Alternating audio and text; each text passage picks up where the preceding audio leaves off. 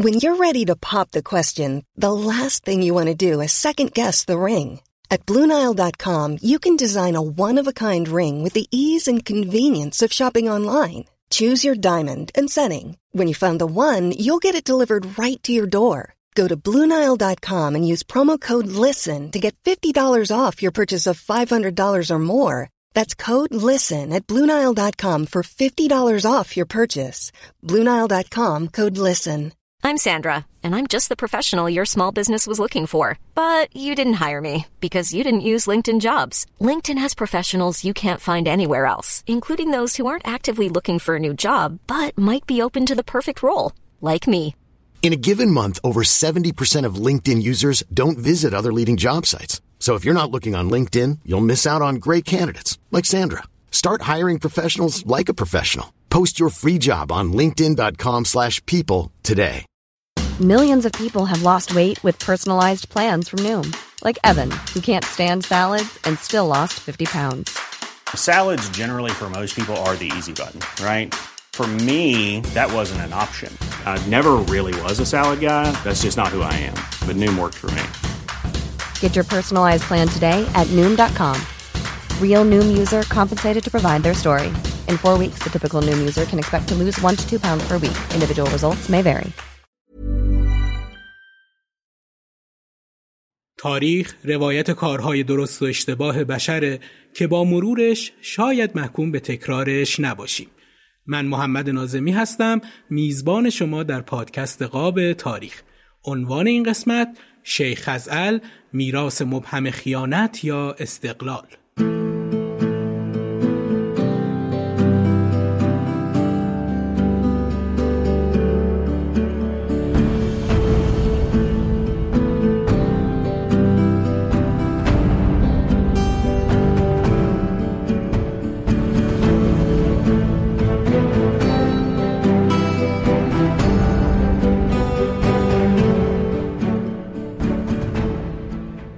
سلام. نهمین قسمت از پادکست قاب تاریخ رو تقدیم حضورتون می‌کنم.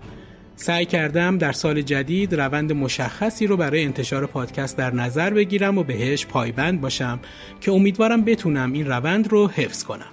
حتما همراهی و همکاری شما کمک شایانی به من می‌کنه که با توان بیشتری به ساخت پادکست ادامه بدم. همینطور که در جریانی چند قسمتیه که پادکست های خوبی رو که خودم در ساختشون شراکت دارم یا از دنبال کنندگانش هستم معرفی می‌کنم تا اگه خواستید شما هم از مخاطبینش بشید. پرچم سفید البته پادکست پرمخاطبیه که احسان طریقت عزیز سازندش و بعد از روایت اتفاقات جنگ جهانی دوم و عملیات هایی از 8 سال جنگ ایران و عراق به تازگی روایت جنگ جهانی اول رو شروع کرده که حتما دعوتتون می‌کنم به شنیدنش. لینک کانال Castbox پرچم سفید رو در توضیحات این قسمت می‌ذارم که می‌تونید کانال رو پیدا کنید و follow ش کنید. خب شخصیت این قسمت رو معرفی کنم و قبلش هم بگم که شاکلی اصلی متن این قسمت از تحقیق آقای مازیار وکیلی منتشر شده در سایت رویداد 24 گرفته شده که طبق معمول من از منابع دیگه استفاده کردم تا مطلب کاملتر بشه. این قسمت از شیخ خزعل صحبت می‌کنم. شیخ خزعل از مشاهیر قوم عرب ایران و از چهره های پیچیده تاریخ که تقریبا نگاهی میانه به اون وجود نداره. بعضی ها اون رو به خاطر نزدیک شدن به انگلستان خائن می‌دونن و حامیانش معتقدن اون نماد دوران طلایی عرب های ایرانه که تونست استقلال اونها رو حفظ کنه.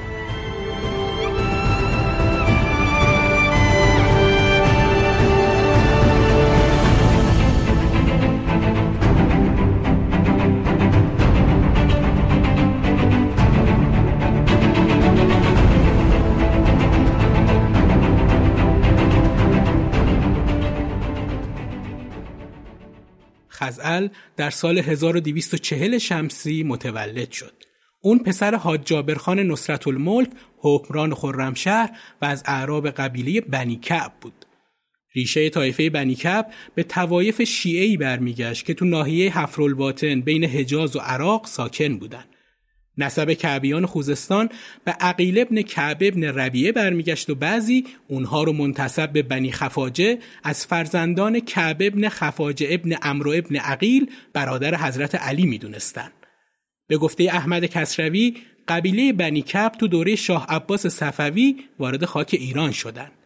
اینطور گفته شده که دعوت و قبول این قبیله به دلیل مقابله اونها با عثمانی ها بوده. شاه عباس اول در ازای این مقاومت دست اونها رو باز گذاشت و اونها تونستن بر دهانی بهمنشیر و خرمشهر مسلط بشن. اما قدرتگیری طایفه بنیکب به دوران بعد از نادرشاه افشار برمیگشت که سلمان بن بنیکب از هندیجان در فارس تا اون سمت رود اروند رو تحت سلطه خودش داشت. به گفته کسروی شیخ سلمان تونست بعد از فروپاشی صفویه و افشاریه با قرار دادن توایف مختلف قبیله بنیکب برای پاسداری از مرزها خوزستان رو برای ایران حفظ کنه. تحکیم روابط قبیله بنیکب با دولت مرکزی به نقل از لورد کورزون انگلیسی به سال 1216 شمسی برمیگشت که عثمانی ها محمره یا به اسم امروزی خرمشهر رو غارت کردند. به خاطر همین موضوع بود که شیخ جابر پدر شیخ خزعل رئیس طایفه از دولت مرکزی تقاضای کمک کرد و همین مسئله باعث شد که روابط مثبتی بین حکومت مرکزی و طایفه بنی کب برقرار بشه و شیخ جابر عنوان حاکم رسمی اون نواحی رو از طرف دولت مرکزی به دست بیاره. شیخ جابر با دولت مرکزی روابط خیلی خوبی برقرار و لقب امیر تومانی هم دریافت کرد. احمد کسروی تو کتاب تاریخ 500 سالی خوزستان می نویسه با مرگ شیخ جابر میان دو پسر بزرگتر او شیخ محمد و شیخ مزعل بر سر جانشینی جابر درگیری در گرفت که به دلیل حمایت اعضای طایفه بنیکب از شیخ مزعل این مزعل بود که به قدرت رسید. مزعل با خزعل برادر کوچیکش که پیش اون زندگی می‌کرد رفتار خیلی بدی داشت و همین موضوع باعث خشم خزعل شد. به نقل از افضل الملک و احمد کسروی خزعل با به قتل رسوندن برادرش قدرت رو تو طایفه از آن خودش کرد و با ازدواج با دخترهای چهرههای سیاسی با نفوذ تلاش کرد که قدرت خودش رو بیشتر کنه. خزعل با از میون برداشتن شیوخ قبایل بنی طرف، آل خمیس و هویزه قبایل اونها رو زیر نفوذ خودش درآورد و با ارتباط خوبی که با دولت مرکزی اون زمان ایران برقرار کرد تونست لقب معز السلطنه و امیر تومانی دریافت کنه و حاکم محمره و فلاحیه بشه. اون کم کم نفوذ قدرتش رو به سراسر جنوب ایران گسترش داد و تونست حاکم مطلق این نواحی بشه. این موضوع همچنان ادامه داشت تا ماجرای گمرکات خرمشهر پیش اومد که در حقیقت ریشه اولین اختلافات شیخ خزعل با حکومت مرکزی بود. سابقه گمرک به شکل مدرنش تو ایران به زمان فتح شاه قاجار برمیگرده. در زمان این پادشاه قاجاری و به خاطر دو دور جنگ بین ایران و روس قراردادهای ترکمنچای گلستان بین دولتهای ایران و روس امضا شد که صحبت از گمرکات برای اولین بار تو این قراردادها به میون اومد و بحث عوارض گمرکی مطرح شد. با روی کار اومدن ناصرالدین شاه اون تصمیم گرفت دولتی مثل دولت‌های اروپایی تو ایران تشکیل بده. وزارت گمرکات یکی از وزارتخانه های تازه تأسیسی بود که توسط ناصرالدین شاه ایجاد شد. نحوه اداره گمرک تا زمان ورود بلژیکی ها به ایران به این صورت بود که گمرکات مختلف ایران به افراد مختلف از جمله شیخ خزعل اجاره داده می‌شد و اونها با پرداختن مبلغی به دولت مرکزی تمام اختیارات گمرک اجاره شده رو در اختیار می گرفتن.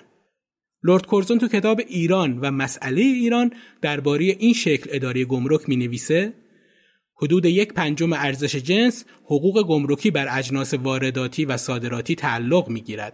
در هر ولایت یا ناحیه گمرک را به کسی که مبلغ بیشتری پرداخت کند اجاره می دهند. بچی را که او می‌پردازد همه اطلاع دارند و اضافه بر آن در حدود 20 تا 25 درصد به جیب خود او می رود. چنانکه دولت در سال 1270 شمسی گمرک بوشهر را به مبلغ 91 هزار تومان به اضافه 5 هزار تومان پیشکش و حق مستجر به اجاره واگذار کرد.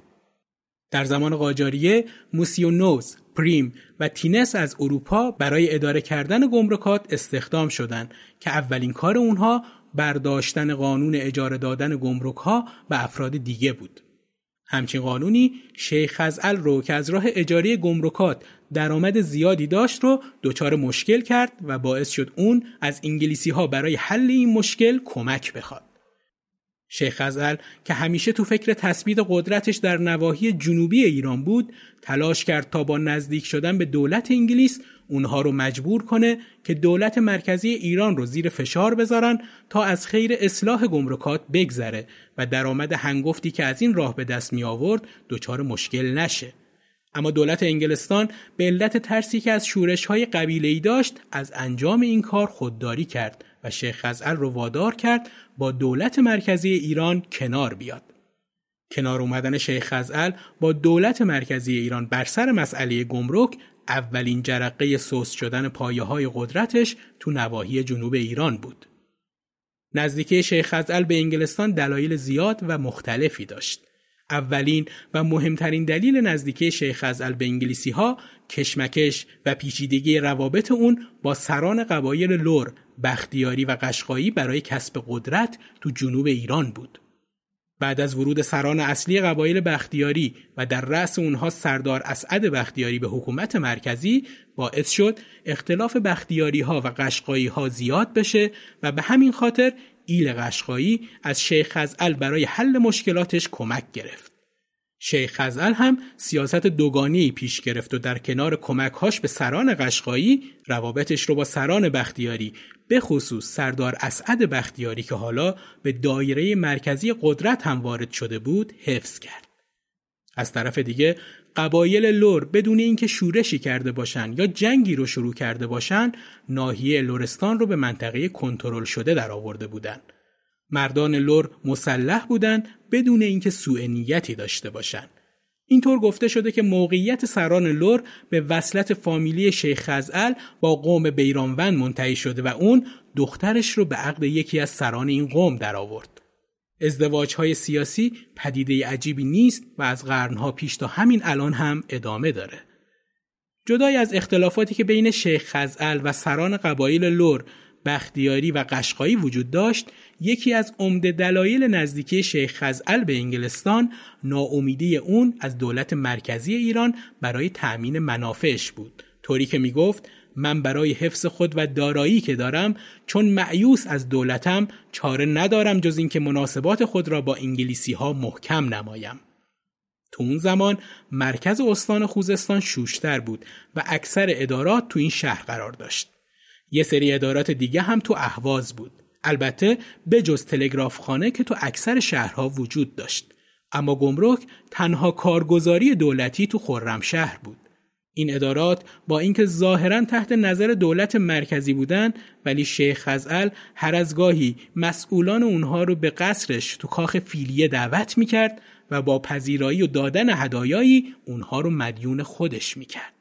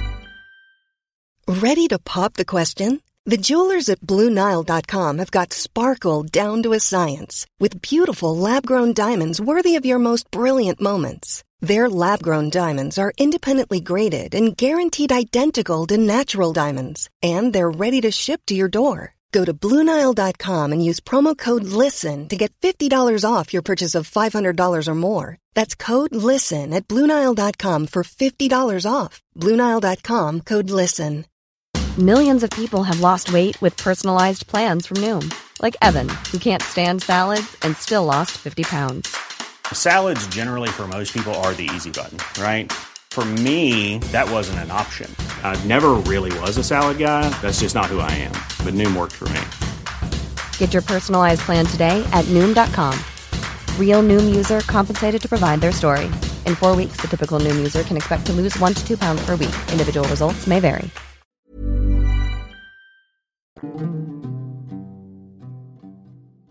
اتفاقی که رابطه شیخ ال با دولت انگلستان رو خیلی محکم کرد کشف نفت تو مسجد سلیمان بود.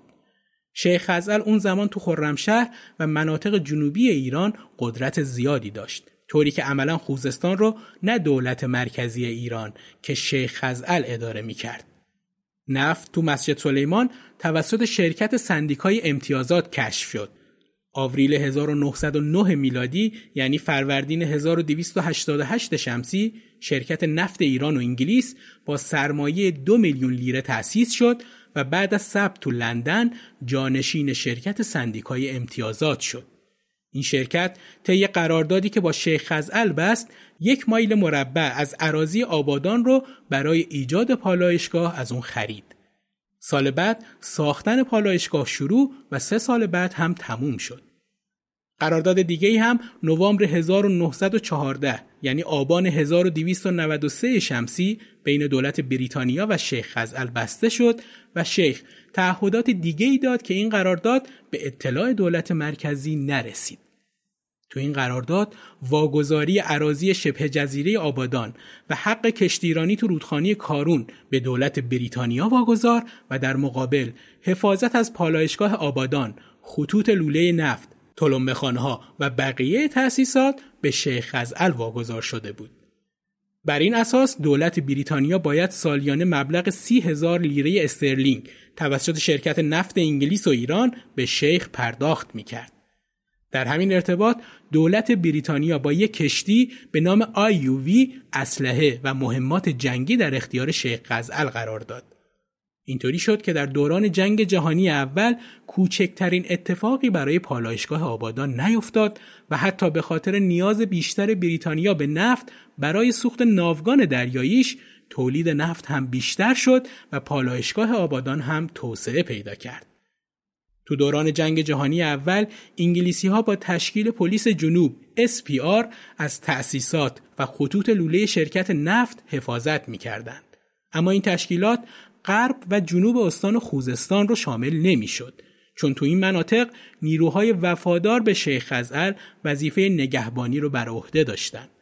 برای مثال حفاظت از چاهها و تأسیسات نفتی مسجد سلیمان که تو شمال استان قرار داشت بر عهده پلیس جنوب بود اما نگهبانی از خونه های اهواز پالایشگاه آبادان و اسکله ها رو نیروهای شیخ خزعل بر عهده داشتند سازماندهی پلیس جنوب هم با بکارگیری خانین منطقه و اجیر کردن خانواده های تحت نظر اونها انجام می‌شد و نیازی به اعزام نیروی نظامی انگلیسی نبود چون بقیده ویلسون ورود نیروهای غیربومی ممکن بود باعث تحریک احساسات عمومی بشه. روابط مستقیم شیخ با انگلیسی ها و بستن قراردادهایی که به اون برای محافظت در برابر دولت مرکزی تضمین می‌داد خیال شیخ خزعل رو از قدرت گرفتن خودش هم راحت کرده بود و اون مطمئن شد که حمایت دولت انگلیس رو در برابر دولت مرکزی ایران پشت سر خودش داره. همین موضوع شیخ خزعل رو خیلی به دولت انگلستان نزدیک کرد تا جایی که دولت انگلیس به شیخ لقب شوالیه داد و شیخ هم در زمان جنگ جهانی اول تا جایی که در توانش بود به دولت انگلیس کمک کرد. اگه یه نمونه از قرارداد شیخ با انگلیسی ها رو بخوام نام ببرم باید به قرارداد سال 1910 میلادی مصادف با سال 1289 شمسی اشاره کنم که مفادش از این قرار بود.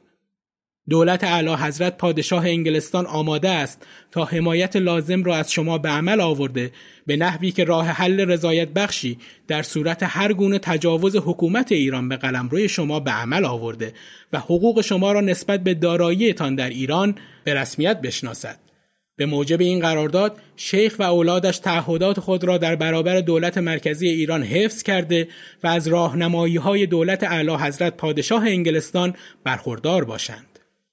خب اینجا یه مقدار به اقدامات و وضعیت شیخ خزعل در زمان جنگ جهانی اول بپردازم.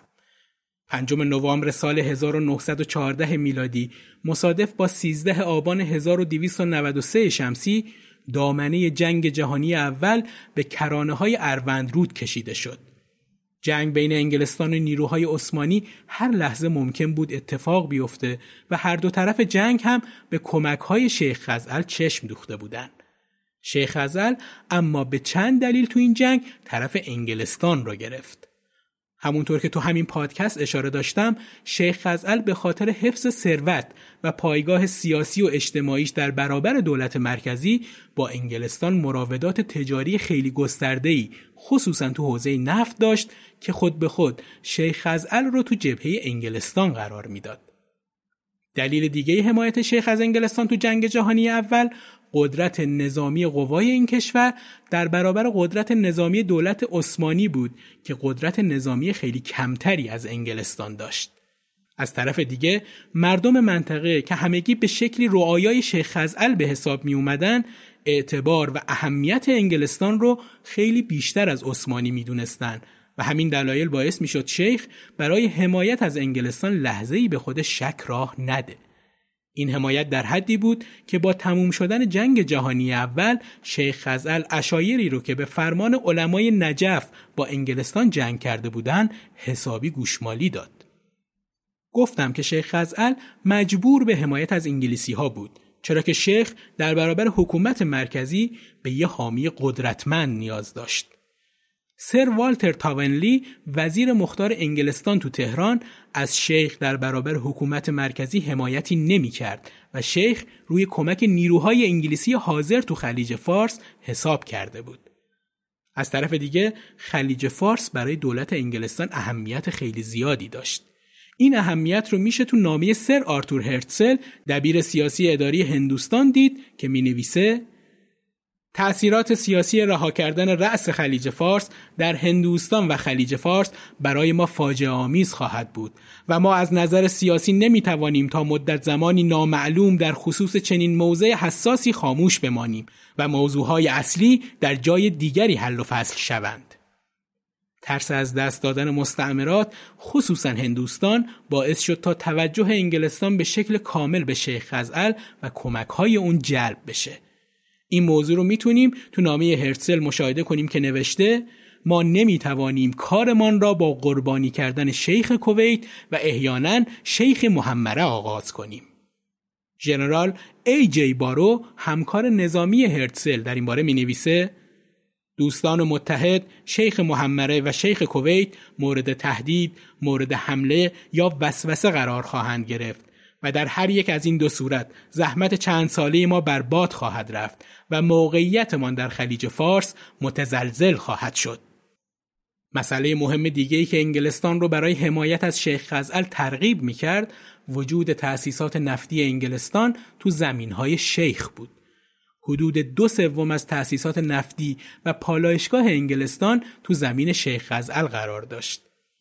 ژنرال بارو درباره این موضوع می نویسه مخازن و تأسیسات نفتی جزیره آبادان و حوزه نفتی انگلیس و ایران در خطر از دست رفتن قرار دارند چون دولت ایران به هیچ روی نمی‌تواند ترک ها را از حمله به خوزستان و در نتیجه وارد آوردن ضربه های شدید به بریتانیا باز دارد.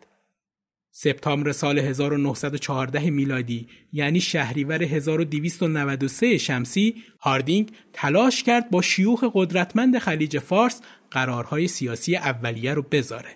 خزعل، مبارک، سید طالب پاشا و ابن سعود از جمله این رؤسای قبایل بودند. دولت بریتانیا به هاردینگ مجوز داد تا اطمینانهای سیاسی لازم رو به رؤسای قبایل بده. پیشنهاد دولت بریتانیا از طریق سرهنگ ناکس با این جملات به خزعل ابلاغ شد. افزون بر نامه قبلیم که خبر از وقوع جنگ میان بریتانیا و حکومت عثمانی می‌داد دولت الیه به من دستور داده است از جانب شما درخواست کنم. در تلاش مشترک با دوستان ارزشمند ما عالی جناب مبارک از صباح امیر کویت و عالی جناب امیر عبدالعزیز سعود امیر نجد به بصره حمله کنید و آن را از سلطه عثمانی خارج سازید. به منظور کمک با ارزش شما در این امر مهم من از جانب دولت الیه معمورم به عالی جناب قول دهم. در صورت موفقیت ما در آزادسازی بسره که به خواست خدا در آن موفق خواهیم شد دیگر بار بسره را به حکومت عثمانی پس نخواهیم داد. آن را اساسا پس نخواهیم داد. از جانب مقامات بریتانیایی ضمن این نامه به شما قول می دهم که مقامات مذکور تمام کمک های لازم را در آینده برای حل مشکلات احتمالی میان جناب عالی و دولت ایران و در صورت تجاوز آن دولت به حکومت شما یا صدمه رساندن به حقوق پذیرفته شده شما یا تجاوز به اموال شما در خاک ایران در اختیار شما قرار دهند. این وعده در صورت هر گونه دگرگونی هم که در حکومت ایران رخ دهد معتبر خواهد بود. خواه حکومتی خودکامه در آن کشور مستقر گردد یا حکومت مشروطه همچنین دولت الیه قول می دهد شما را تا آنجا که در توان دارد در برابر تهاجم قدرت‌های خارجی مورد حمایت قرار دهد. این نام نگاری ها نشون میده که شیخ خزعل تو اون زمان برای حفظ قدرتش در برابر دولت مرکزی خیلی به انگلستان نزدیک شده بود. اما مسئله دیگه ای که شیخ خزعل رو مجبور کرد بیشتر از قبل به یه متحد استراتژیک برای انگلستان تبدیل بشه قراردادی بود تحت عنوان سایکس پیکو که طی اون طبق توافق دولت انگلستان و فرانسه و بعد از شکست عثمانی مقرر شد منطقه خاورمیانه بین انگلستان، فرانسه، روسیه و ایتالیا تقسیم بشه و انگلستان حوزه نفوذش رو تو ایران بیشتر کنه. این قرارداد پیامدهای مهمی به دنبال داشت که مهمترین پیامدش تغییر مرزهای جغرافیایی خاورمیانه روی نقشه بود که بعدها باعث نفوذ کشورهای امضا کننده این قرارداد تو منطقه خاورمیانه و رشد جنبشهای ضد استعماری و میهن پرستانه بود. در بند بی قرارداد بخش جنوبی سوریه اردن و مناطق مرکزی و جنوبی میانرودان شامل بغداد و بصره تا خلیج فارس و بنادر حیفا و عکا با حفظ دسترسی به مدیترانه تحت نفوذ بریتانیا می‌شد. در حقیقت همون منطقه ای که شیخ خزعل اونجا بود به طور کامل تحت نفوذ بریتانیا قرار گرفته بود. با در اختیار گرفتن مناطق جنوبی توسط انگلستان و قرار داشتن پالایشگاه نفت تو منطقه تحت نفوذ شیخ غزل و با توجه به اختلافات شیخ با دولت مرکزی اون مجبور بود که با انگلستان برای حفظ قدرت تعامل کنه. نتیجه این تعامل تشکیل پلیس جنوب از طرف انگلستان برای کنترل هرچه بیشتر منطقه بود که عملا منطقه رو به جولانگاه انگلستان تبدیل می کرد. حامیان شیخ خزل میگن اون در شرایطی بوده که هم حمایت داخلی رو از دست داده و هم از طرف قبایل لور و بختیاری تحت فشار بوده. پس ناچار بوده تو اون شرایط تاریخی به سمت قدرتی بره که جایگاهش حفظ بشه. مخالفان شیخ هم معتقدن تو همون ایام چهره های دیگه ای مثل رئیس علی دلواری بودن که برخلاف شیخ خزعل تفنگ در دستشون گرفتن و بر علیه نفوذ دشمنان خارجی و استعمار شوریدند و کشورشون رو در برابر نفوذ بیگانه حفظ کردند. هر چیزی که بود جنگ جهانی اول باعث شد شیخ خزعل به طور کامل به سمت انگلستان بره و تمام تخم مرغهاش رو برای حفظ قدرت و ثروتش تو سبد انگلستان بذاره.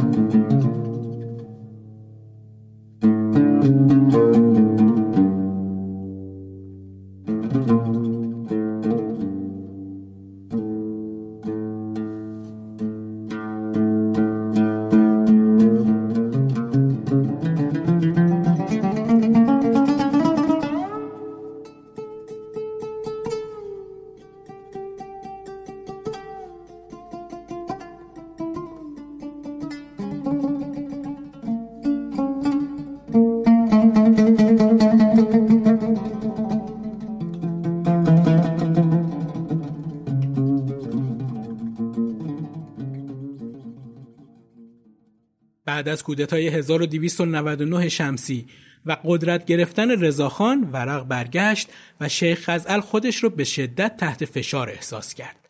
رضاخان مصمم بود که حکومت‌های ملوک و توایفی ایران رو که حالتی فئودالی پیدا کرده بود سرکوب و ایرانی یک پارچه زیر پرچم دولت مرکزی قدرتمند بسازه. مهمترین چالش بین شیخ خزعل و دولت مرکزی ایران مسئله پرداخت مالیات بود. شیخ خزعل اعتقاد داشت بدهی به دولت مرکزی ایران نداره. اما دولت مرکزی ایران که حالا رضاخان تو اون حضوری فعال داشت نظر دیگه ای داشت. سال 1301 شمسی و تو دوره ریاست الوزرایی احمد قوام السلطنه و وزارت جنگی سردار سپه رضاخان تصمیم گرفت به خوزستان حمله کنه. اما با وساطت سرپرسی لورن تصمیم این شد که شیخ نمایندی به تهران اعزام کنه تا مسئله مالیات معوقه شیخ به دولت مرکزی تو فضای مسالمت آمیزی حل بشه و رضاخان هم قول داد تا مدتی نیرو به خوزستان نفرسته. اما تیر ماه 1301 شمسی رضاخان به صورت پنهانی نیروی 400 نفره رو به خوزستان اعزام کرد. نیروهای اعزامی تو کوههای بختیاری و منطقه‌ای به نام شلیل به وسیله اشایر کهگیلویه محاصره شده و 28 تیر 1301 شمسی تمام نیروهای دولتی طی درگیری‌های قتل عام یا خلع سلاح شدند و به این شکل یکی از بدترین شکست‌های رضاخان اتفاق افتاد. بعد از این ماجرا رضاخان سه تا کار مهم انجام داد که مقدمه ای بود برای سرکوب نهایی شیخ خزعل. اول با استخدام میلسپوی آمریکایی و بازگذاشتن دستش راه رو برای مالیاتگیری از شیخ که نقطه ضعف مهمش بود بازگذاشت. البته این اقدام مهم با پادرمیونی لورن به مصالحه پرداخت 500 هزار تومانی شیخ منجر شد. کار بعدی رضاخان فرستادن یه دسته از نظامیان به شوشتر بود که تو نقطه خیلی حساسی قرار داشت و سومین کار هم اعزام احمد کسروی به خوزستان برای تأسیس عدلیه بود. در شهریور 1304 شمسی شیخ خودش رو آماده مقابله با دولت مرکزی کرد. دلیلش هم این بود که سپهبد احمد آقا امیر احمدی فرمانده لشکر غرب خانین لورستان رو سرکوب و قتل عام کرد و راهی به طرف خوزستان شمالی باز شد. غیبت لورن که تو ماه اصل بود و آرنولد ویلسون تو ایران باعث سرعت گرفتن درگیری شد. اما پیام شخصی و شدید لحن رمزی مکدونالد به رضاخان و توصیه هایی به خزعل برای اینکه شیخ به هیچ عنوان کار عجولانی نکنه باعث به وجود آمدن آرامش موقتی شد. اما نامه رضاشاه پهلوی به شیخ با این مضمون که همه فرمانهای قاجار بی اعتباره جرقه درگیری رو روشن کرد. خسرو معتزد تو پاورقی صفحه 502 جلد دوم کتاب شهناز پهلوی دلیل قیام شیخ خزعل رو اینطور توضیح میده. قیام خزعل در خوزستان دو علت ظاهری داشت و دو علت باطنی. علت ظاهری اول این بود که خزعل شکایت می‌کرد چرا احمدشاه پادشاه قانونی کشور را به اروپا فرستادند و اجازه نمی‌دهند او بازگردد و از این رو کمیته سعادت را تشکیل داده بود. علت دوم شکایت خزعل از دیکتاتوری رضاخان و جنبش جمهوری خواهی محو قانون اساسی و استحاله همه شعون کشور در قشون بود. چون خزعل می‌دانست که با تقویت قشون دوران حکم روایی او در خوزستان و میلیون ها متر زمینی که تقریبا مفت به دست آورده بود و ثروت هنگفتی که انباشته بود از کفش بیرون خواهد رفت. علت باطنی شورش خزعل مطالبه پیگیرانی مالیات از او به وسیله دکتر میلسپو خزاندار کل کشور و ماموران آمریکایی بود که با محاسبات دقیق چندین میلیون تومان مالیات سالهای گذشته او را خواستار بودند. علت دوم تماسها و تحریکات طرفداران احمد شاه از تهران و پاریس بود که چون شیخ خزعل دارای نیروی نظامی و توپ و چند دستگاه زرهپوش انگلیسی و حتی نافچه توپدار بود می‌خواستند از این راه سردار سپه را بترسانند و او را وادار به عقب نشینی کنند.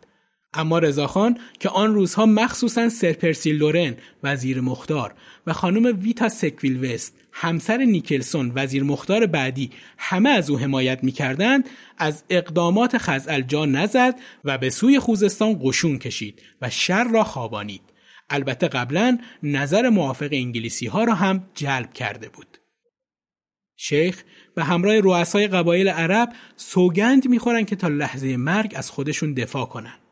اون از خانین لور و بختیاری دعوت کرد که به اون ملحق بشن و همینطور حاج رئیس و تجار محمره ای رو به پاریس فرستاد تا احمد شاه رو به محمره دعوت کنه. در ادامه شیخ خزعل تلگراف هایی به مجلس و سفارت های خارجی و روحانیون فرستاد و رضا شاه رو متهم به دشمنی با اسلام و شاه و قانون اساسی کرد. وضعیت به حدی خطرناک و اوضاع تا اندازه پیشیده شد که دولت انگلستان سرپرسی لورن رو برای حل مسئله به ایران فرستاد. شیخ خزعل برای مقابله با رضاخان کمیته قیام سعادت رو به همراه تعدادی از خانین جوان بختیاری، والی پشتگو، حسین خان بهمهی و سولت و دوله قشقایی تشکیل داد. رضاخان به کمک سردار اسعد سوم یعنی جعفر قلی خان بختیاری وزیر پست و تلگراف تونست خانین قدیم بختیاری را از ملحق شدن به شیخ منصرف کنه و به همین خاطر به سردار زفر مقام ایلخانی و به سردار جنگ مقام ایلبیگی عطا کرد. تابستان 1303 هجری شمسی کمیته قیام سعادت تلگراف های مبنی بر قیام رضاخان ضد قانون اساسی و مخالفت با شاه مشروطه و یه سری موارد دیگه به اصفهان و بعضی شهرها ارسال کرد. تلگرافی هم با مضمون ضدیت با سردار سپه و لزوم خلعش و حمایت از احمد شاه به مجلس مخابره شد. رضاخان برای تنبیه شورشیان به طرف خوزستان حرکت کرد. وقتی به شیراز رسیده بود تلگرافی از شیخ خزعل دریافت کرد با این متن. بعضی ها فدوی را معتقد ساخته بودند که حضرت اشرف نسبت به بنده احساسات بیمهری و بیلطفی دارند. ولی به حمدالله در این اواخر مطلع گردیدم که حقیقت حال چنین نیست و این مسئله موجب امیدواری شد. البته بر خاطر مبارکه معلوم است که آن سوء تفاهم از دسانس و آنتریک های بعضی مغرزین و مفسدین غیر از بختیاری که البته نسبت به وجود مبارک و وجود زی وجود حضرت اشرف اداوت داشتند و می‌خواستند فدوی را آلت اقراض شخصیه و مقاصد دیرینه خود سازند تقویت و فزونی یافت و بالاخره از کجی و اعوجاج این مسلک مطلع شده و اینک به عرض تأسف مبادرت نموده و از اعمال ناشایستگی که در ظرف این چند ماه گذشته از طرف این بنده نسبت به دولت علی سرزده معذرت می‌خواهد و در آینده نیز کماف سابق نهایت آمال فدوی این است که نسبت به دولت مطبوعه کمال خدمتگذاری را به عمل آورده و تا آخرین درجه امکان با نهایت خلوص نیت و حسن عقیده به اجرای اوامر مبارک اقدام کنم. امیدواری کامل دارم که حضرت اشرف نیز این تأسف را پذیرفته و باز هم فدوی را مورد اعتماد قرار داده و از دولت خواهی اطمینان خواهند داشت. از قرار معلوم موکب عزما این روزها به جنوب تشریف فرما می شود و اگر این مسئله صحیح است خیلی شایق هستم که به شرف ملاقات نائل شده و شخصا به آن وجود محترم که ریاست دولت مطبوعه را دارا هستند تأسفات خود را از مامزی و تأمینات خدمتگذاری و خلوص نیت را در آینده عرض کنم. منتظر اظهار مرحمت و اجازه شرفیابی هستم. رضاخان خیلی کوتاه به شیخ خزعل جواب داد آقای سردار اقدس تلگراف شما را در شیراز ملاحظه کردم معذرت و ندامت و تأسف شما را میپذیرم در صورت تسلیم قطعی.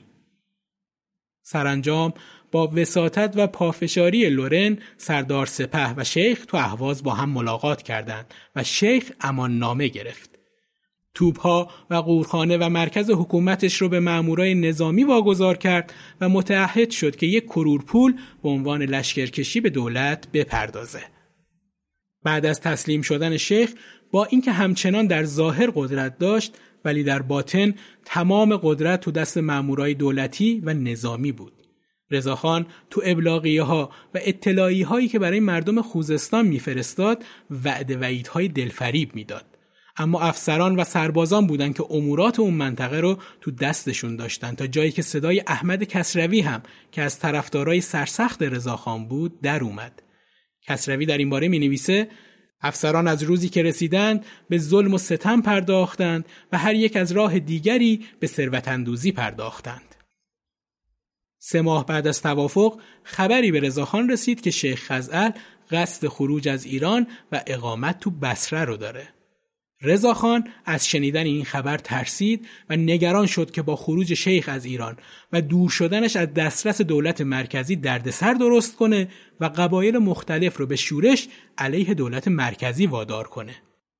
رضاخان از شیخ خواست که به تهران بیاد ولی شیخ میترسید که رفتنش دیگه برگشتنی نداشته باشه و همینطور اموال و املاک خودش رو هم از دست بده پس از رفتن خودداری کرد به هر حال سرپیچه شیخ از خواسته رضاخان و کارهای تحریک‌آمیز اطرافیانش از جمله عبدالمسیح انتاکی باعث توقیف و دستگیری شیخ شد. نحوه دستگیری شیخ غافلگیرانه و از پیش برنامه ریزی شده بود. شیخ از تیمسار فضل الله زاهدی دعوت کرد که اون رو ملاقات کنه. زاهدی با کسب اجازه از مرکز دعوت رو قبول کرد. زاهدی قبل از حرکت از اهواز دستور داد که چهل تا سرباز از هنگ نادری به فرمانده ستوان دوم سفر علی نادری در اختیار سرگرد رومانی که رئیس ستاد نیروی خوزستان بود قرار بدن و به سرگرد رومانی دستور داد که ساعت ده شب وارد کاخ فیلیه بشه آدمهای خزعل رو خلع سلاح و بعد از خروج فوراً به طرف اهواز حرکت کنه. سرگرد رومانی تلگراف دستور دستگیری خزعل رو ابلاغ کرد و بنا شد که خزعل پسر بزرگ و پیشکارش رو دستگیر کنند و همراه خودشون به اهواز ببرند که این طرح کاملا عملی شد. بعد از ورود به اهواز و یکی دو روز توقف با اتومبیل از طریق شوش به دسفول اعزام و از دسفول در کنار گروهان هشت نادری به فرماندهی سطفان دوم فرخار توسط کجاوه به لورستان و بعد هم توسط سطفان دوم عین الله امیر باقری از هنگ بهادر به مرکز اعزام شد. البته اینطور گفته میشه که قبل از این اتفاقات شیخ تو بسره بود و تیمسار زاهدی چندین مرتبه شخصا به دیدار شیخ رفت و سوء زنش رو برطرف کرد.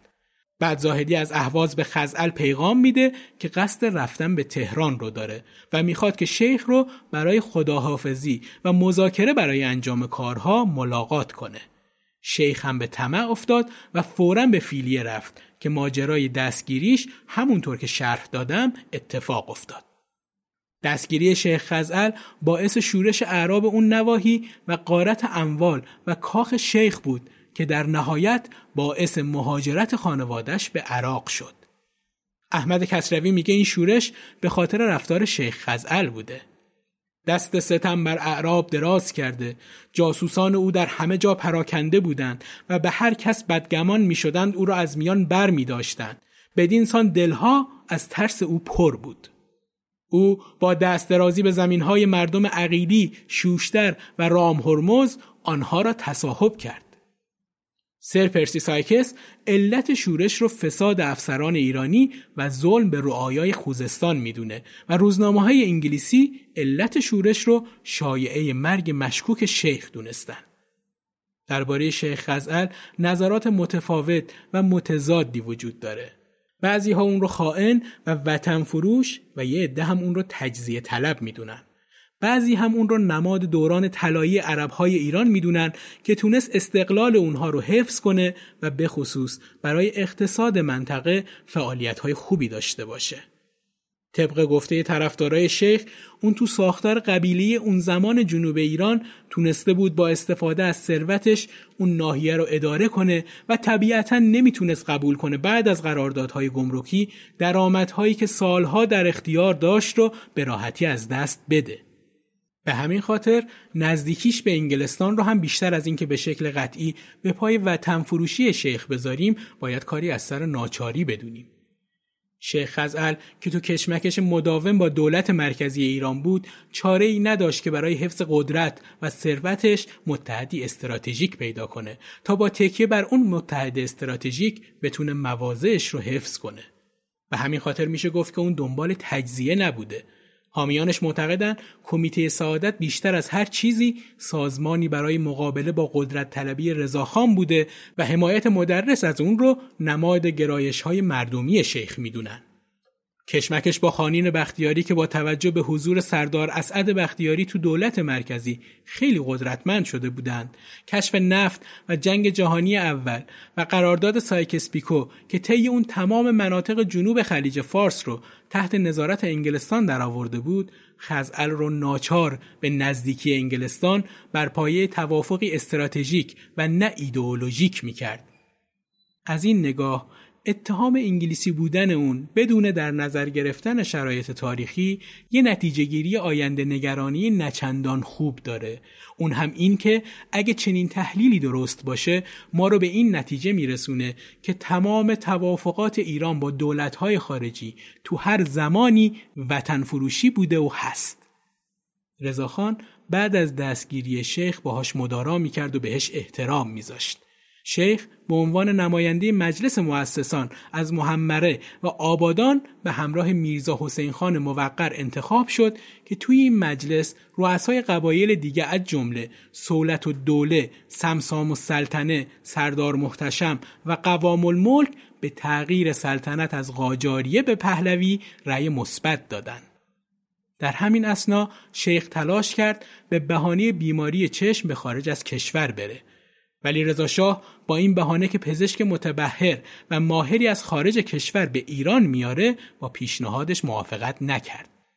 سلیمان بهبودی در صفحه 314 خاطراتش درباره بیماری خزعل می نویسه شیخ خزعل مدتها بود استدعای شرفیابی داشت. به وسیله وزیر دربار اجازه فرمودند و از روزی شرفیابی حاصل کرد و روی نیمکت در باغ پذیرایی شد. در موقع مرخصی استدعا کرده بود که چون چشمش بینایی خود را از دست می دهد می‌خواست برای مسافرت به خارج و معالجه تحصیل اجازه نمایند. به محض اظهار تیمورتاش را خواستند و فرمودند مدتها است که چشم من ناراحت است و دید آن کم شده. سردار هم مثل من اظهار ناراحتی می کند. خوب است فورا بهترین طبیب چشم را از خارج بخواهید تا چشم هر دومان را معالجه نماید. خیلی هم تاکید فرمودند و او از خزعل جدا شد. اما رضاخان بالاخره به دلیل بدبینی شیخ رو مثل خیلی دیگه از رجال سرشناس در شب چهارم خرداد 1315 شمسی در سن 75 سالگی تو منزلش توسط ماموران شهربانی خفه کرده و اون رو از سر راهش برداشت. برخلاف این نظریه که قتل شیخ خزعل ثابت نشده احمد سمیعی تو کتابش می نویسه به دستور مختاری عباس بختیار و مقدادی به معاونت عباس یاوری، عقیلی پور و جمشیدی شیخ خزعل را در اتاق خفه کردند و درفشی به شقیقه او کوبیدند. چند روز بعد از قتل وی مختاری چکی به مبلغ ده هزار ریال صادر و مقدادی با اخذ آن چک رسیدی داد و به ترتیب زیر بین افراد تقسیم کردند. یک عباس بختیار که گلوی شیخ را گرفته بود 1400 ریال دو حسین علی فرشجی که درفش را به شقیقه شیخ فرو کرده بود سه هزار ریال.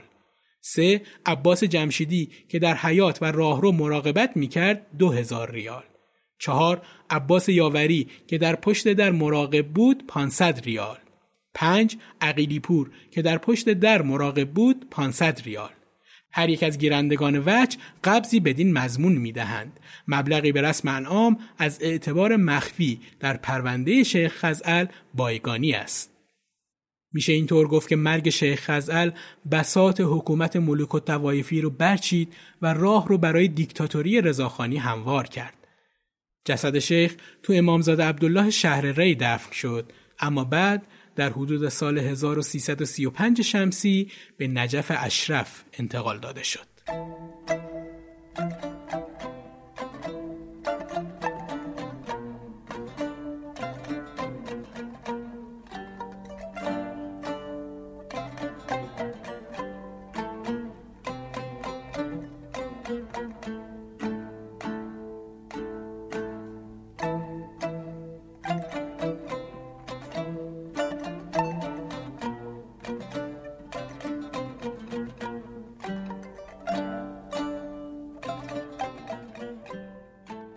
به پایان نهمین قسمت از پادکست قاب تاریخ رسیدیم. اگه مطالب این پادکست براتون مفید بوده ممنون میشم که اون رو به کسانی که علاقه من به تاریخن معرفی کنید. حمایت های شما باعث دلگرمی من در ادامه این راه و ساخت پادکست قاب تاریخه زمان ضبط این قسمت مصادف شد با از دست دادن شاعر عزیز کشورمون امیر هوشنگ ابتهاج ملقب به سایه که این قسمت رو با پخش تصنیفی که شعرش از ایشونه با یاد ایشون به پایان میرسونم. ممنون از اینکه همراهمون هستید. روز روزگار خوش.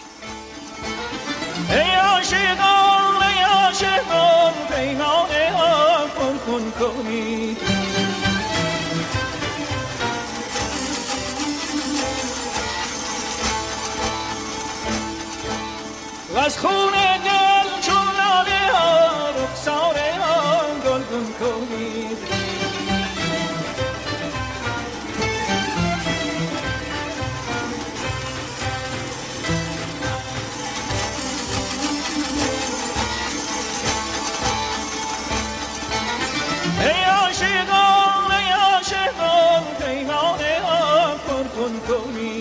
خون دل چون لاله ها رخسار آن گلگون کنید. آمد یکی آتش سوار بیرون جهید. از این حسار تا بردمد خورشید نو شب راز خود بیرون کنید.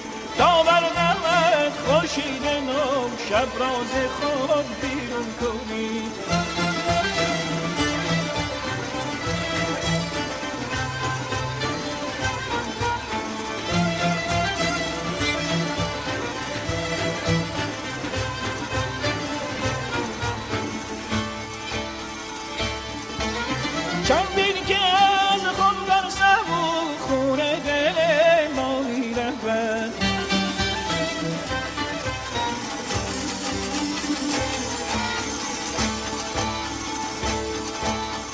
شاهدان بزم کین پیمان آب پرخون کنید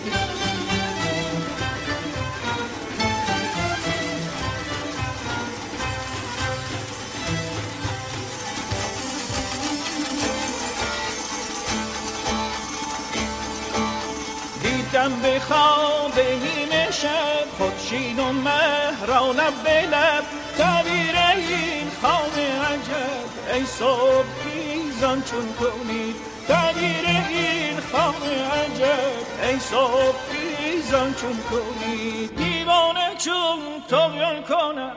زنجیر و زندان بشکند.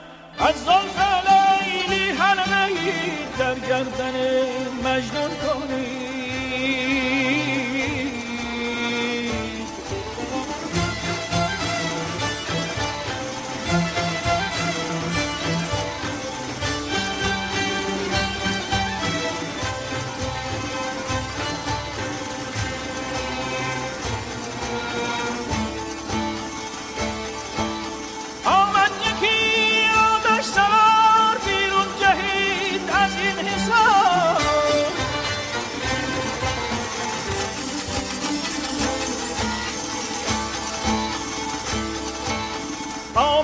آمد